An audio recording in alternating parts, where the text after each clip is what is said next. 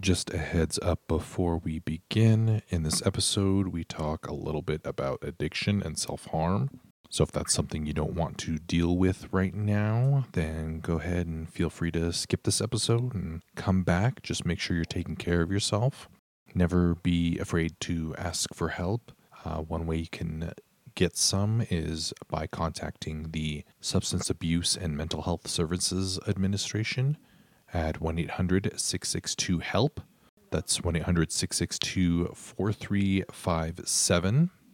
It's uh, free 24 hours a day, 365, the whole rigmarole. Same goes for the National Suicide Prevention Lifeline at 1 800 273 TALK, 1 800 273 8255. You may now also dial 988, much like 411 and 911, just to make it a little easier for you to reach out if you need it. Because you are worthy, you are worth it. So please stick around and enjoy this episode. The following is brought to you with no commercial interruptions. Listen up. Good. Do you do you go back next week to start getting everything ready, or is it two weeks? Yeah, I s- nope. I start back tomorrow. Is my first day where I officially have to be back. So this this is my last event of my summer, man. Oh, all right. We're kicking it off with a bay, or wait, no, Hanging not out with kicking it you. off. We're Wrapping it Yeah. up with the thing. Going out, going making it go out with the bang. I don't know how you'd say. so that. then next, not this, not this week starting tomorrow, but then next week is when classes start, or Mm, they start Thursday. oh, Thursday. Oh, okay.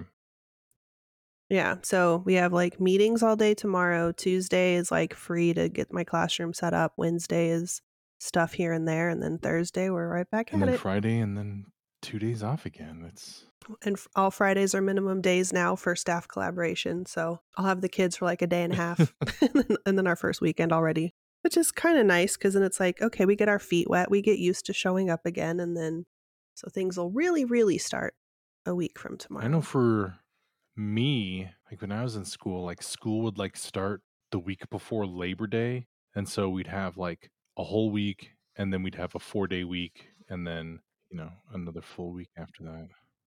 I remember that too. I know a lot of schools would start right after Labor Mhm. Day. I remember us starting always before Labor Day. Now it's like we basically are back in school on my mom's birthday. My mom's birthday is tomorrow. I'm like, what is happening to our summers? This is ridiculous. How do how does like the Midwest do it where they go from Labor Day to Memorial Day? That doesn't compute to me.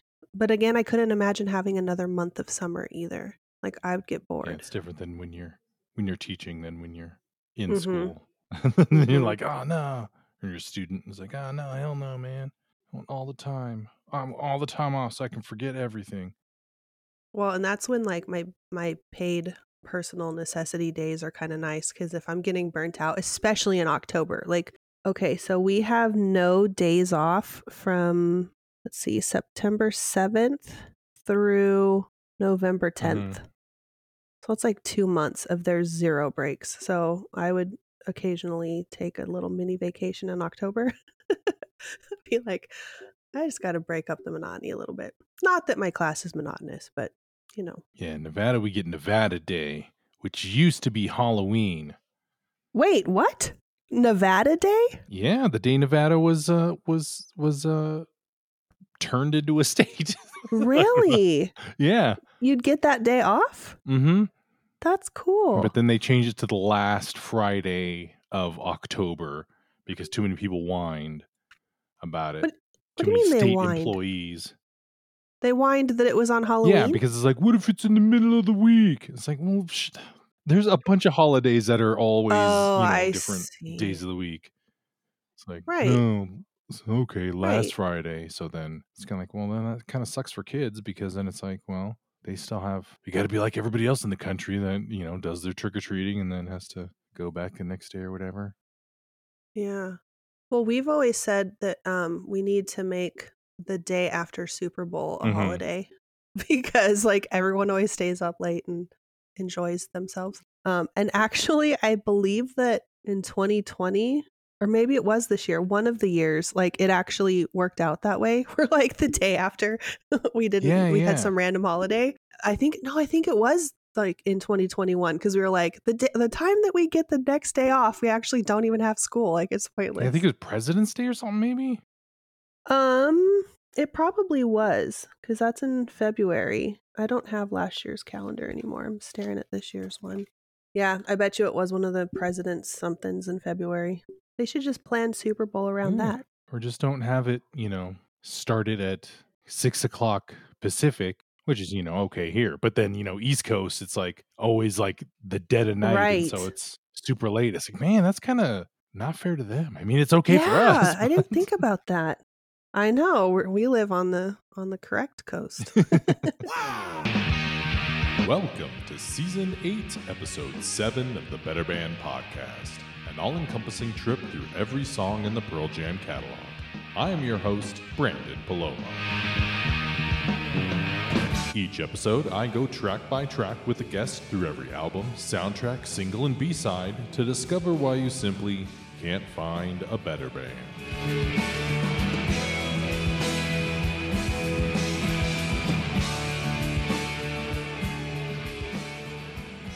Welcome back to the Better Band Podcast. This is Branden today talking about the song Footsteps with friend of the show, Deb McMurtrey. Hello. Hi, happy to be back. Oh, back. good to have you back. And we got a oh, we got a real good song here today. hmm Not that they're I'm not excited. all good, but this is this is legendary, I guess. This is uh this is a song with lore. It is. Well, it's it's an origin story Yeah. song that has many pathways. Yes, uh, Stone wrote the music uh, as part of his uh, demo stuff that he was working on uh, after Mother Love Bone. Uh, it Yep. was part of the tape that Jack Irons passed Yep. off to Ed, and then he uh, wrote the, The Mama, San. trilogy, which of course is uh, Alive Once and Footsteps, being the last part of that.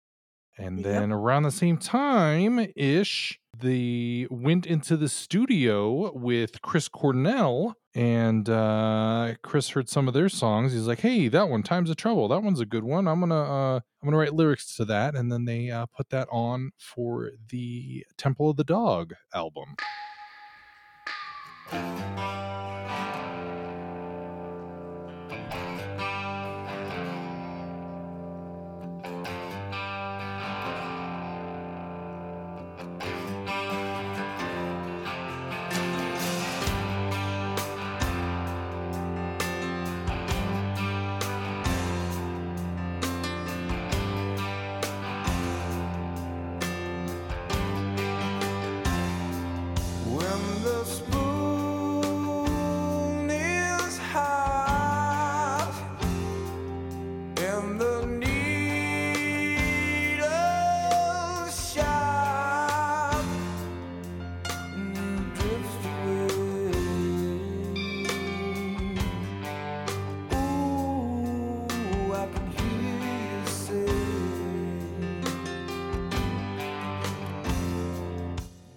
Indeed, they did. Mhm.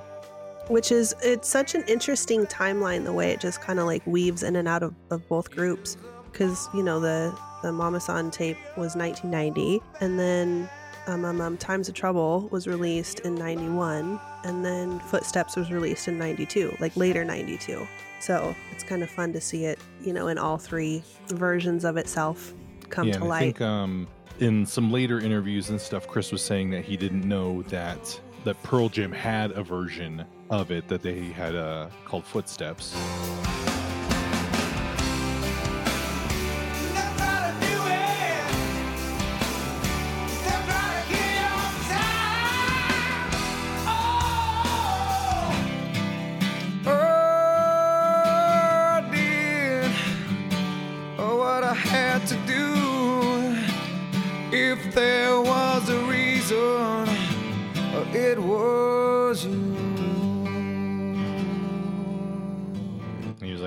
Was just Times of Trouble. I thought it was just our song. I didn't know they had it." But I, I mean, it- oh really yeah, I thought it was just our song. Nope, we swiped it. Well, technically, Chris Stone is in this group, so he kind of, you know, he could bring it along with him.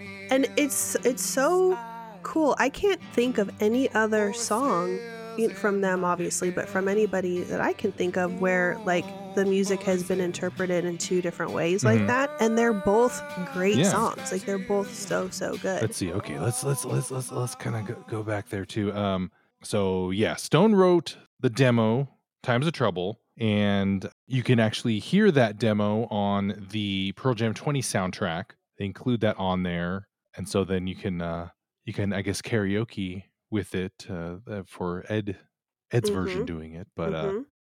Yeah, they have it on the um, Temple of the Dog Deluxe um, CD. yeah, I think well. like right at the beginning, like somebody coughs or sneezes or something. Oh, I didn't yeah like you hear it and like when i was listening to it i was like oh somebody's sneezing and then you know listen to it again it's like oh wait no oh that's actually the thing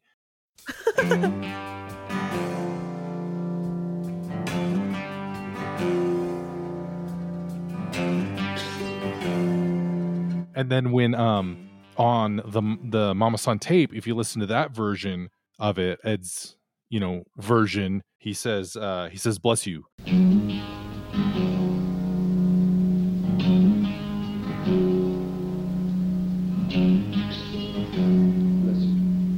right after that and he kind of laughs to himself Oh, really? Oh, how cute! I haven't noticed that. I'm gonna have to go back and listen to yeah that Yeah, but again. they have they have the song and um they don't perform it until uh the, the first time that they perform it is on rockline on the rockline radio show on may 11th 1992 Mhm. and um then the next And that's the version that ends up on the Jeremy Yes. single, which was my first introduction. and to then they don't play it and then the next night they actually play it live in concert and ed talks about it's like oh we just played this song for the first time on the radio Did anyone, did anyone hear the radio last night?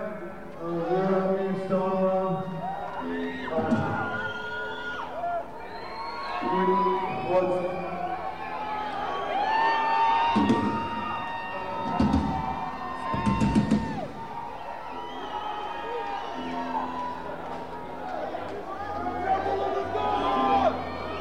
This is, um, we wrote, the, I wrote this a long time ago to their music, uh, and that's how I met them was through their music, and, and uh, it was alive, and then once, and then this song, and we didn't play it together um, until last night, and uh, it, it kind of came out good, so we're gonna try to play it right now, I guess. and I think like some people hear it and they're like, "Oh wow, it's Times of Trouble! Oh, they're playing it." Because I think I I think like somebody in the at least in the in the in the bootleg I heard of it or something like that. Somebody says like Temple the Dog or so, or like a Temple of the Dog song or something like that. Yeah, because Temple the Dog actually first played it um, November 13th, 1990 at the off ramp. So I think that was kind of a staple in their early yeah, and shows. plus the the CD was was, Was out, out, then mhm. too, so Mhm. people had known people would know Times of Trouble more than Footsteps, which you know nobody except for the band would know because I, I don't think the uh, the tape was Right. out circulating in the wild at that time. Well, it took a while for it to get fully in the Yeah. wild. And then technology just puts it right at our fingertips now. Yeah. Did uh so did you did you, did you have the uh the Jeremy single? Yeah. So, okay, that whole thing is so, so, so crazy. Because if you've heard any of my stories, you know how like San Diego is like my spot. And there's just so much Pearl Jam all over San Diego for me personally. But um, we had friends of the family that lived down there, down in National City actually. And we'd go down there every 4th of July. And so I want to say, I think it was 1993. It had to be 1993. We, I don't know what we were out doing. And somehow we wound up with me and my dad and like the other family's dad and their kids ended up at the um, Tower Records across the street from San Diego Sports Arena. And, you know, I'm looking through stuff and then I get to Pearl Jam and like I had had tape singles before, but I, you know, was new to CDs and and then there's this Pearl Jam CD I had not ever seen before. And I'm like, oh, it's a Jeremy single. Wait, what on earth is Footsteps? What on earth is Yellow Ledbetter? Like, this is so crazy. And it was it was actually an import. I think it was the Austria Mhm. version. It had the little slim case and everything. And so I just was like, I need to listen to this. And then, of course, just fell in love with Footsteps and Yellow Ledbetter. But it's super cool because then my very first Pearl Jam concert was right there at the San Diego Sports Arena two years later. And so I'm just like, this whole area is just so, so Pearl Jam centered to me. I love it. And now, of course, there's no more Tower Records. Um, but yeah, that was my that was my first CD import, first of way too many. Between Pearl Jam and Tori Amos, I have quite the collection now. And yeah, I I still have that CD somewhere, and it is scratched to shit, but I'm not getting rid of it. And then I always wanted, because you know, it has the picture of the little girl on the Mhm. front, and there was the the shirt. whatever out of however many yeah crayons to guns i always wanted that shirt too but my mom you know being the teacher and everything she's like you can't wear that to school you're not going to wear that you can't have them like "Ugh, okay fine mom but yep I, I got it let's see if it was just 93 i was 14 in both those songs i mean all of them jeremy obviously but having like two new songs like i i had never really wrapped my head around like what a b-side Mhm. was until that point and then when i found out they that b-sides were actual like gems Yeah. and then you're like why didn't that make it on any records and having already known um times of Mhm. trouble because the temple of the dog it was just like this is so crazy and so cool Yeah, and I think I think around the time too, like nobody I don't know if the story of the Mama San trilogy or whatever like that was out. I think that um there's a another concert that they did. I think it was probably like 93 or something like that. I can't remember what I read in the Pearl Jam 20 book or something like that where he says like, "Oh, you know, there's three songs uh, uh Alive, Once, Footsteps, uh listen to them and try to put the story together or something like that." Yeah, I remember that actually cuz it looked like that that it had only been done in the correct order like 4 or 5 times. Have you ever seen the the song? I have. I have seen it um well the first time I heard it um was at my first bridge school. Um oh, I've heard it twice actually. I already had that written down. So the first time was at um the first bridge school benefit I went to on October 30th of 99. Um and then the next time I heard it was at the Forum Mhm. in in LA um uh, 2006 I was kind of surprised that I hadn't heard it more than that because I feel like I've heard it more than that. I feel like that's such a, especially with all the bridge school shows, like, but I guess I really hadn't. Um, the first time they played the Mama San trilogy in the correct order, June 17th of 92, then June 18th of 92, June 22nd of 92, and then December 8th of 93. So they haven't played it in that order since 93. Come on, guys. Let's do that again. Yeah, if I was if I if I went to that one show, the one show they played in Reno, I would have seen this this uh this song, but what which um which one is the one from Reno? Mercer Arena? I mean it's from a Reno. Lawlor Lawlor Event Center, December Oh. '93. it says Mercer Arena. Mercer, What? No, it, that says in Seattle, December. 8th, December 2nd. 93. Oh, you're saying just for Yeah, footsteps if I, I would have seen it if I went to that show, but I haven't I haven't seen it. Oh, so you've never seen it at all? No. Oh, okay. But especially with it being connected to like my first Pearl Jam single and my first bootleg, where my first concert was, and at my first bridge school benefit. And I don't know, it, the song is super sentimental to me. I just, Yeah, I I, think it. when when I first heard it and like was getting into the song and stuff like that, it really like I don't think the story sort of like what like what the song was about or what the the, the three songs was about was out in the world yet. And Mhm. so, you know, I, you know, of course being young and, you know, having I don't know, uh being being love lovesick or just kind of like, oh, you know, uh nobody like Yeah, yeah, yeah, just kind of, you know, yeah, you know, I did what, you know, yeah. The, or not I did what I had to do, but like some like the uh you know, if there was a reason it was you.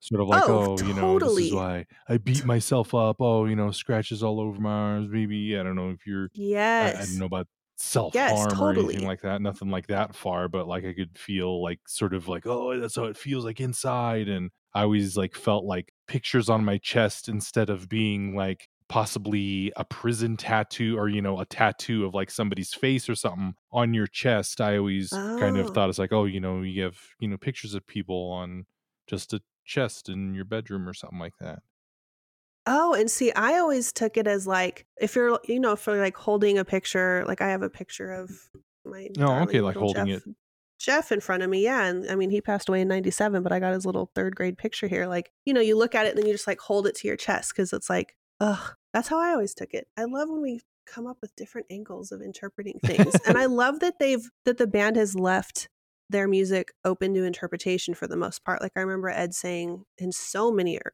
interviews earlier on that he didn't want to say what all the songs were about specifically because he wanted to leave them open to interpretation for the fans so that they could connect with it in, you know, whatever way is meaningful for them.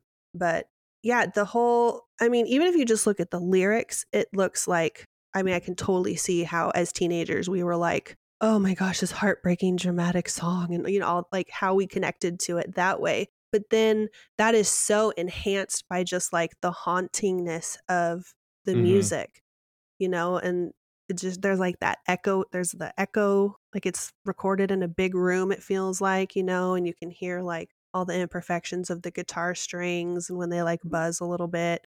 Ugh, I love it. It's just very raw and powerful, which makes it even more of like that, you know, twist the knife in your heart Yeah. thing. did you so did you kind of Oh, completely. Completely. And I mean, for not to get too much into my own stuff, but I am adopted. I have the most fantastic adoptive parents on the planet. I have the most fantastic biological parents on the planet. Really, truly, best case scenario all the way around. But like, you still have abandonment issues as Mhm. a kid, and you still have attachment issues as a kid. And so I, I feel like, you know, in my head, especially, like a song like this resonated that much deeper because I did feel like I was missing out on stuff and I did feel like I didn't understand everything that was going on or that nobody understood me because I literally was not around anybody that was wired like me. So that's absolutely how how this presented itself to me for sure. Yeah. So then along the storyline, then uh, with Alive once, and then this. This is sort of after the the killer has, uh, I guess, been arrested and is in on death row now. On the um, Mhm. on the original on the on the Mama San tape that Ed made, um, you can hear a little bit of harmonica.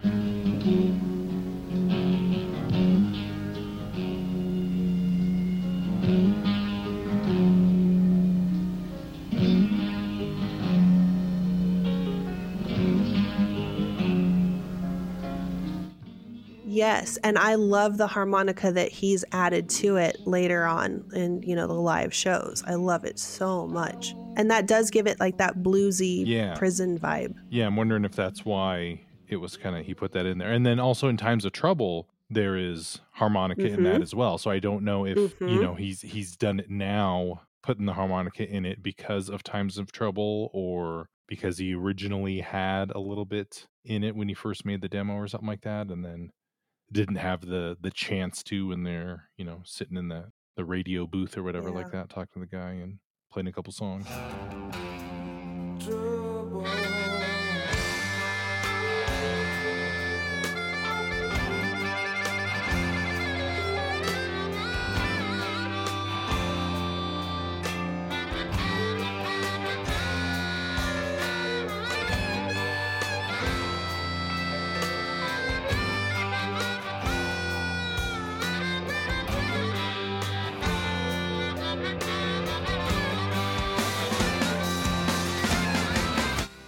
Yeah, and I wonder like how like how planned was that for them to do?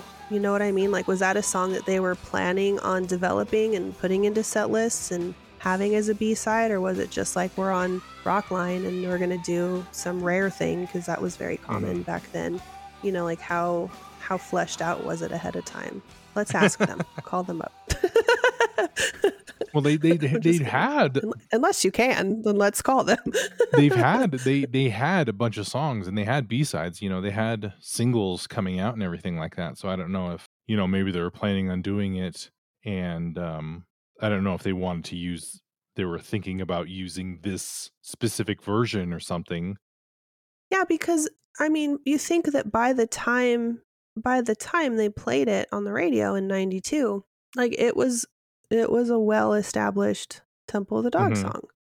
So, I wonder if it, you know, for a while at least they were like, "Oh, we can't do that song anymore cuz now it's already owned." Not owned, but you know what I mean. Like it's already kind of been claimed by this other version. I don't know. There's so many questions I would love to ask that are so off the wall. Just sit down with them, be like, "So, let's go back 30 years cuz it's been 30 years now, which is crazy to me, but someday."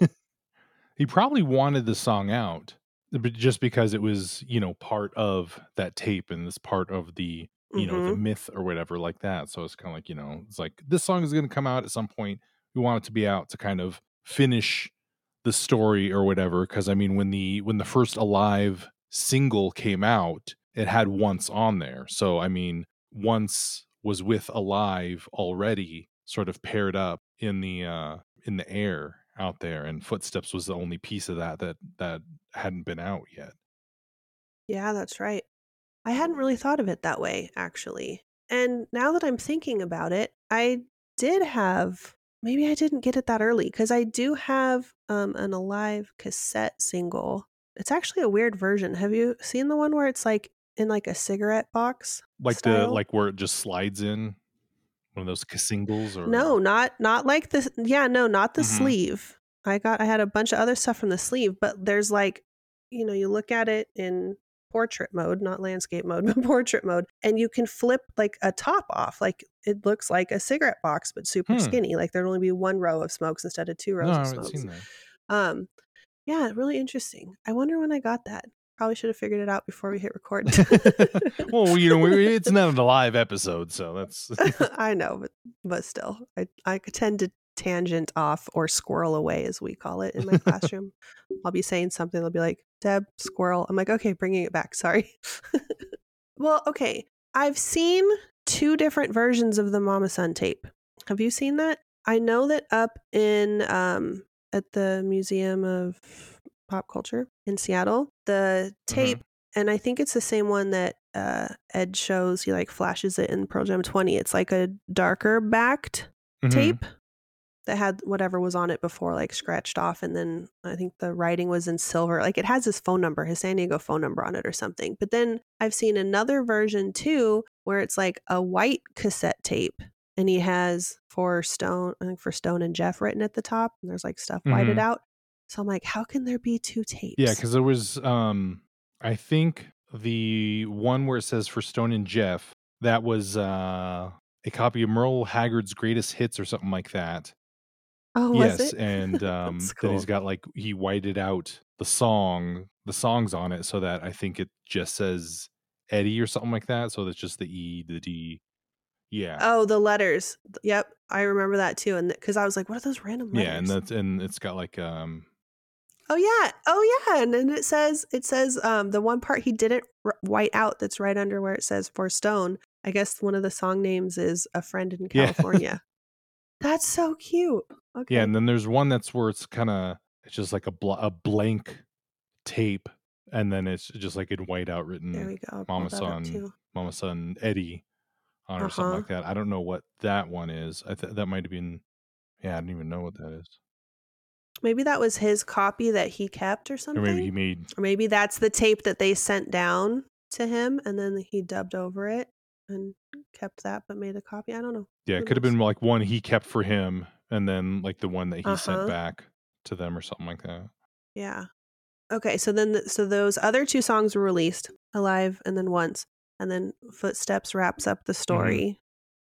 So I mean, I guess they would have to because listening to the Mama Son version of Footsteps, it's almost identical. Like there's not a lot that's Yeah. changed. You know, you have brother and a daughter, like that's changed a ton, but they kept it almost identical to how it was when it first came to light, I guess. So they would I would I would imagine that they would plan on putting that yeah out. i think i think for those songs the only one where the lyrics were kind of changed were once because I think he he only had a couple of lyrics and it was a lot of Mhm. the mumbling, yeah. like something's gonna go here, but I don't know exactly what it is. But I want to get this tape back up to you as soon as yeah, possible. Yeah, but then like alive is like all the lyrics. yeah, pretty much fully formed, which again is so crazy because like whenever we go down to Pacific Beach, um, we've stayed at a timeshare that not a timeshare, maybe it's a timeshare, a place that my parents' friends own and live right off the like right off the water. And knowing the stories about Eddie going and like surfing in Pacific Beach and like with that music in his head and like writing all the lyrics, I'm like, that happened right here. this is so crazy. then I'd watch all the surfers and be like, I wonder if one of them is going to write a bunch of songs today that's going to come out later that I'm going to love. Uh, one of one of the things about this song, uh, we're talking about it now, of course, in the Lost Dog season, is that uh, this version on Lost Dogs, not the not the Jeremy version, there's a harmonica that has been uh, put onto it.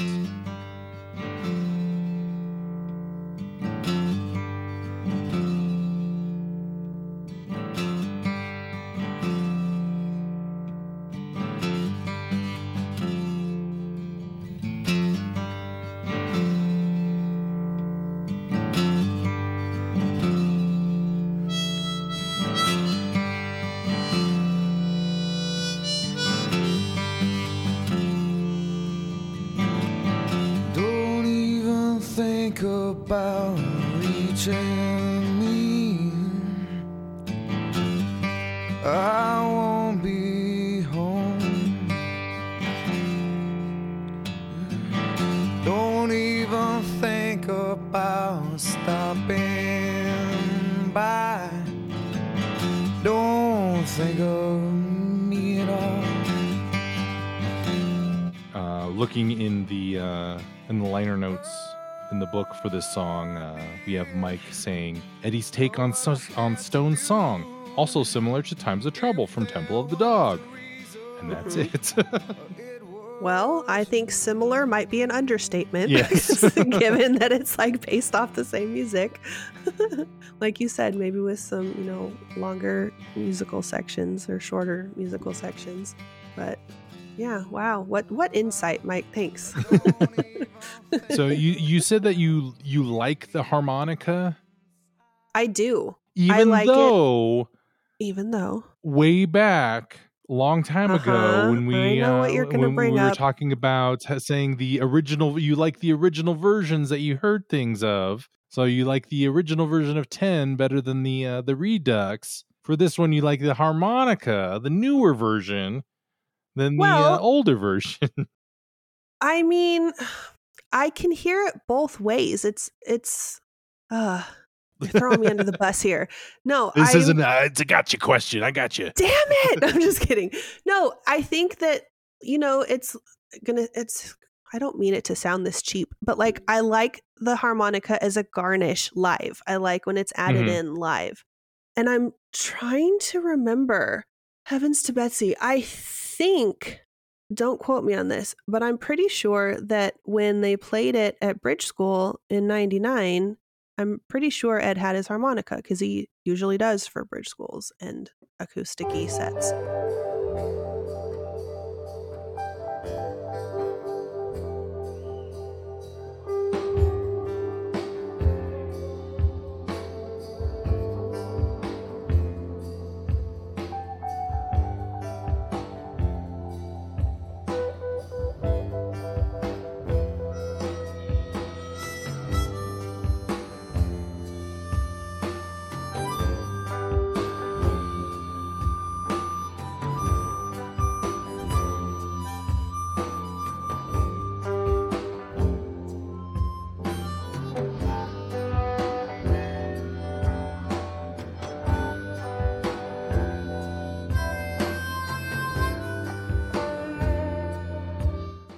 And so there could be that angle to it as well. Because honestly, for the longest time, I didn't know that the um the version on the Jeremy single wasn't like an actual studio version. Like I wasn't I didn't know that it I mean I should have read the notes and figured it out, but you know, it, it doesn't sound like a live version. It sounds just like a recorded Mhm. version.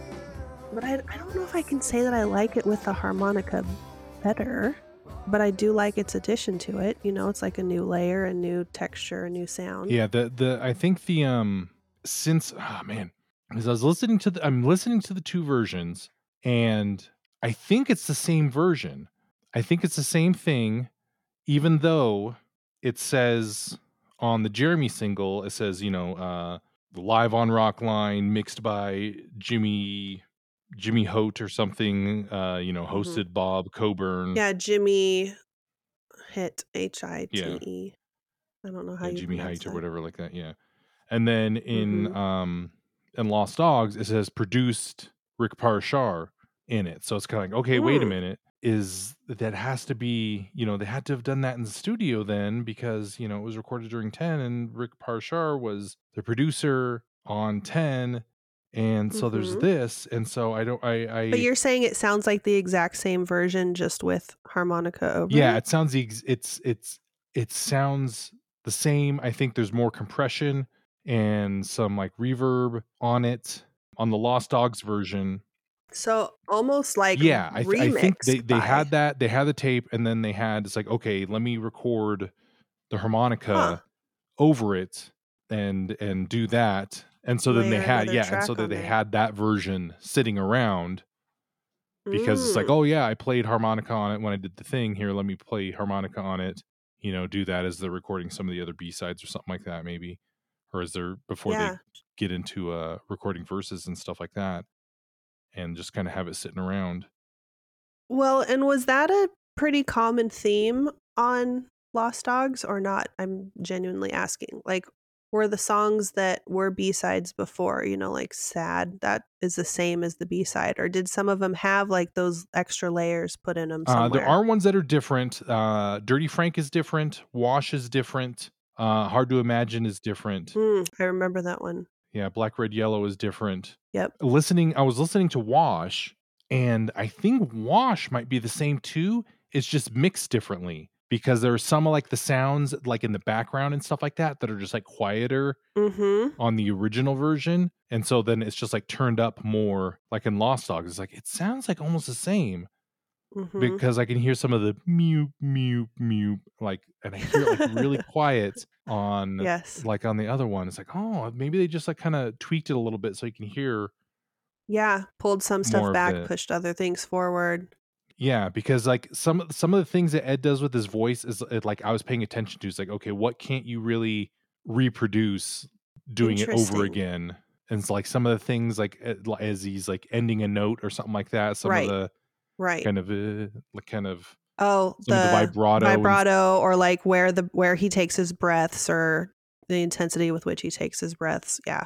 I know exactly what you're and like the about. the sound of the guitar stopping like right when Mhm. ed starts singing at the beginning it's kind of like it stops at the exact same part and it's that that that Mhm. timing is just too because it sounds like you know he started playing it and then ed starts singing and he's kind of like caught caught by surprise and kind of stops and is like oh Yeah. oh okay yeah and then keeps going he's like i didn't know you were going to come in right there i thought i was going to have another bar to kind of play and it's the it's the same on the lost dog so i don't know yeah, and it's a- it's, actually saying in the notes for Lost Dogs, well, for for um, Yellow Ledbetter and Footsteps, it says B sides to Jeremy outtake from ten.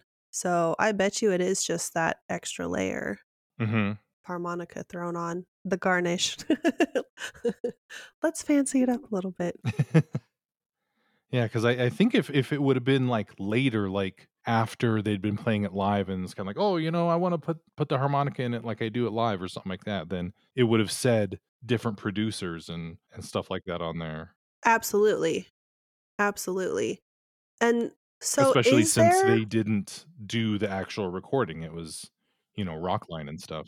Right. Well, that's what I was just gonna. That's exactly what I was just gonna say. So, have they ever actually like recorded it in the in the studio? I mean, I guess a radio studio kind of is a studio, but I guess it's just been live. And you know what? Honestly, I I find perfection in imperfections, and so I am all about just give me a straight playthrough. hmm And the song stands so great on its own to then find out later down the line that it was from a live radio broadcast. Like, oh, it's so good.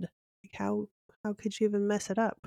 Yeah, and it, it's it's. I think it is just the way that it is. Well, that doesn't make any Mhm. sense, but I mean, like the the no, no, that the- that makes perfect sense. You don't have to do anything to it. You can sit down, you can play it, and that is the song. It's not like I mean, and uh, again, back to bridge school. In my mind, it's such a bridge school song because you can sit down with your acou- acoustic stuff and play it. It's not like you know other songs where they would have to like pare them down or make them acoustic versions. You know, it's not like Porch from Unplugged where yeah, that's a cool song, but it's clearly a different version of that song. This is just it is what it is. yeah, it's not weaker for missing any of the stuff that they do live or something like that, where you, know, Correct. you have Mike Mhm. playing, you know, doodling a little bit more and stuff like that, and exactly. but it just makes it, in, Exactly. you know, and then it makes it something different too when you see it live, and they're doing that too. It's kind of like, oh, it, it works both ways. Mm-hmm.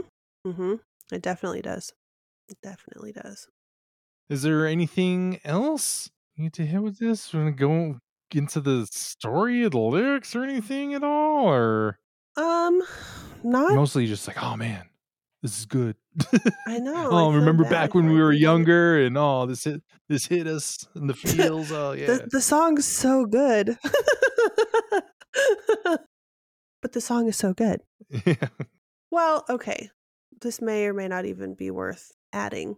But if you look at the the lyrics to Footsteps and you look at the lyrics to Times of Trouble, like it's so interesting that they're both in like that sad somber vein. You know what I mean? Mhm. Like the music does really lend itself towards that style of writing or that part of storytelling. It's not like one interpreted this really happy and one interpreted this really not happy. hmm I don't know. I I like I love even the um the demo version that doesn't have anything over it like you were talking about earlier. You could you could karaoke it. like the actual music itself is phenomenal, I think. I would I'd love to see more people like try to reinterpret that. You know, like give us more. There's two versions with this music. Somebody make another one. What what would that sound like? Especially now 30 plus years later. yeah, I think with with times of trouble, it is real, sort of Andy centric, Oh, for sure. and it's it's it's got that that pall over it. Absolutely. And I mean, there's clearly more of like, you know, the drug angle, but it's still like, it's still like the self harm, like the death, the sad, the like, especially the part. But if somebody left you out on a ledge, if somebody pushed you over the edge, like that part kills me every single time in times of trouble. And even though it's not at the same part, it's like that goes so hand in hand in my mind with I did what I had to do. If there was a reason, it was you. Like it just, they, I don't know, maybe it's just me. I think they go together super, super great. Yeah, there, there is a little bit of optimism though in times of trouble because I mean the the line is break through Yes. these times of trouble. You're right. You're right. It does have like that little hopeful, that hopeful caveat throughout it. You're right. Yeah, kind of like you know, I wish you would have done this hmm instead of of how things kind of wound up, and then in in footsteps, it's it's more resigned to this is this is this is it. This is uh, That's an excellent word. fate, I guess. resigned absolutely and um actually um you talking about you know like the the thread of hope so to speak throughout it it reminds me of that uh, poem by Rud- rudyard kipling if hmm if you can force your heart and nerve and sinew to serve your turn long after they are gone and so hold on when there is nothing in you except the will which says to them hold on then yours is earth and everything that's in it. And i kind of put i paraphr i cut a little part out. But that you know that little hopeful part in times of trouble does remind me of that.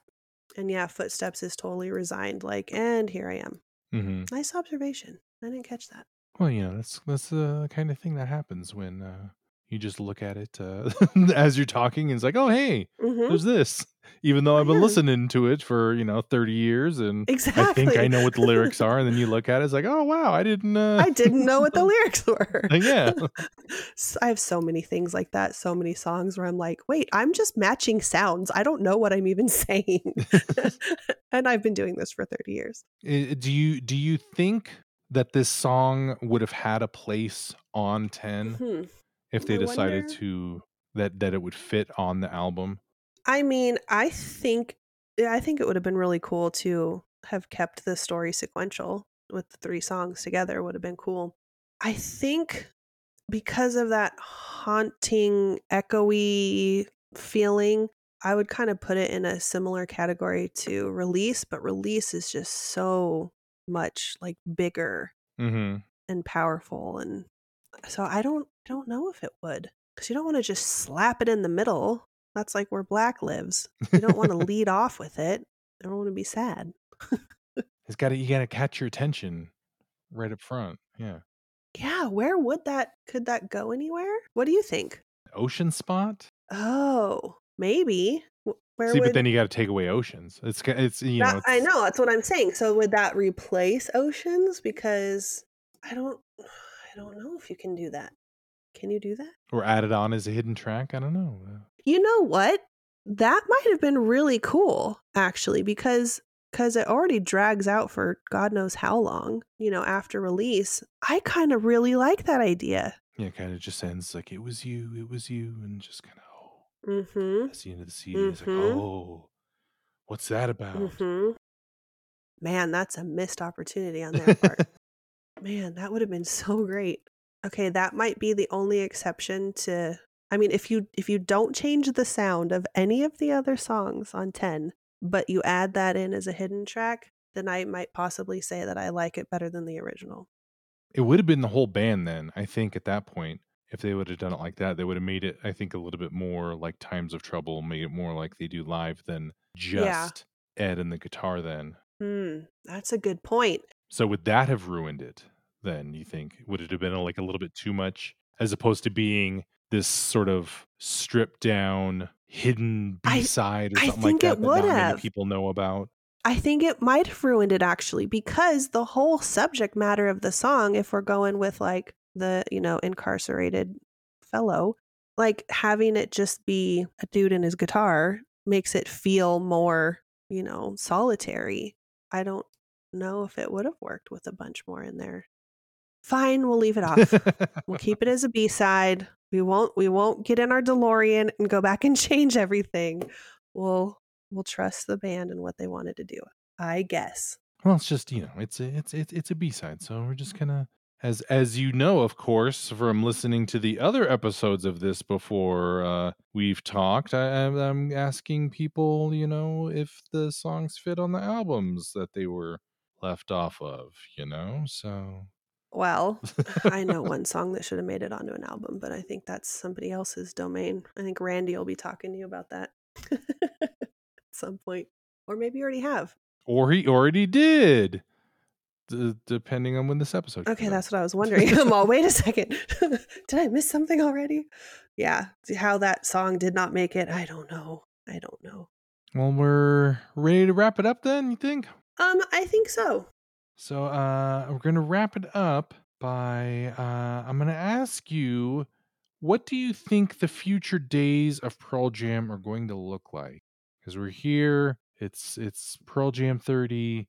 It's at at, at this point in uh, in the Rolling Stones career. I think they uh, they had uh, not Bridges to Babylon. It's the other one that came out before that. Not Steel Wheels. Uh, I don't know my Stones records.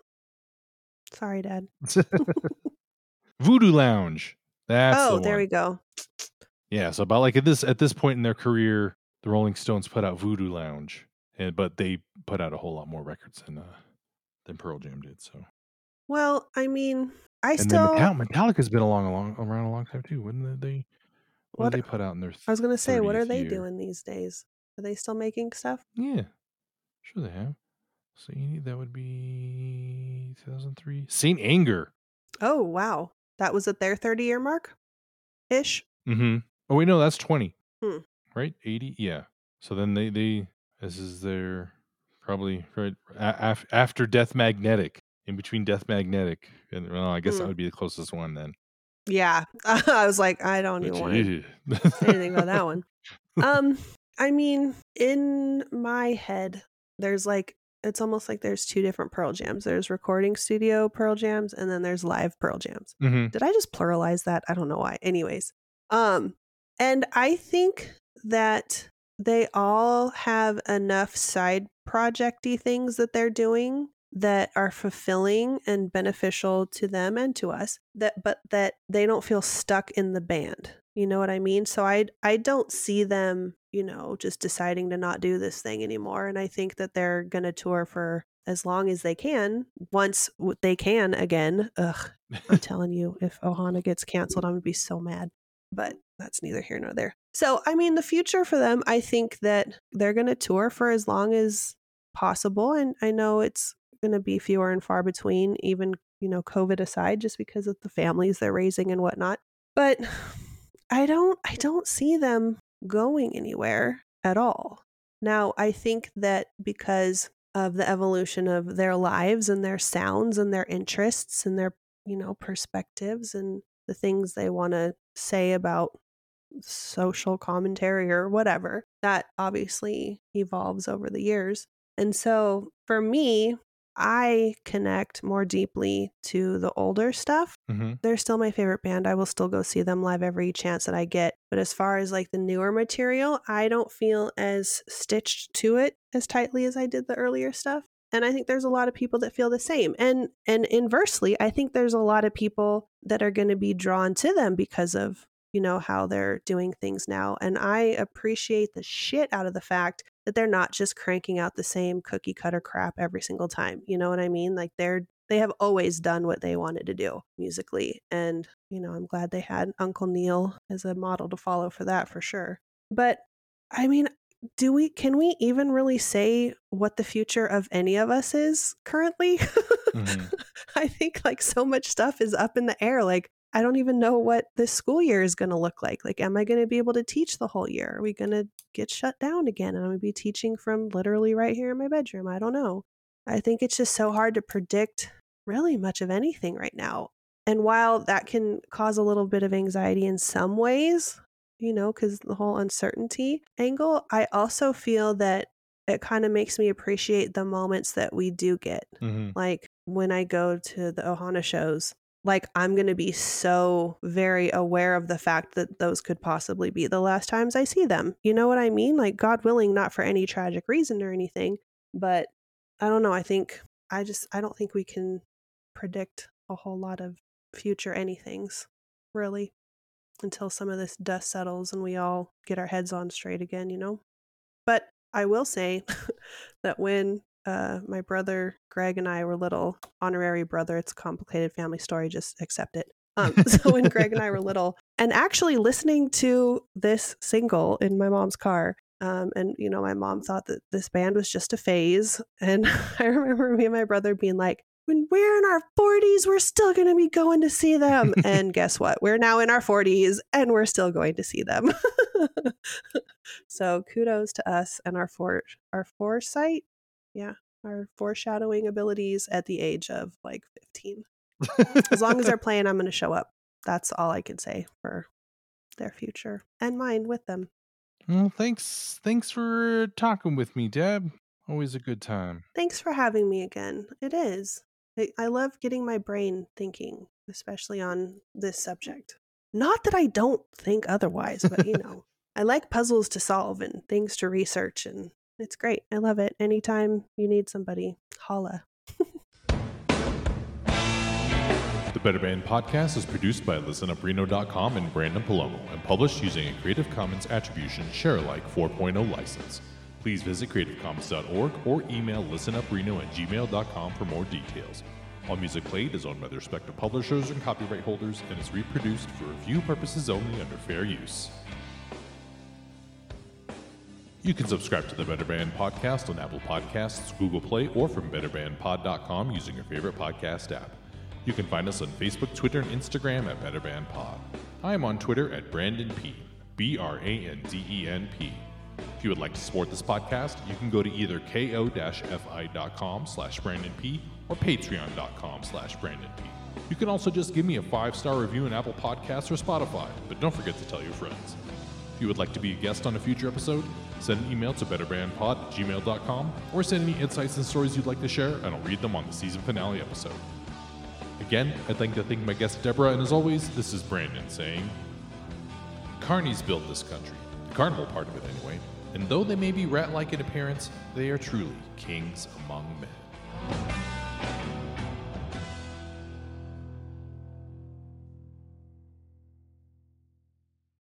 Enough.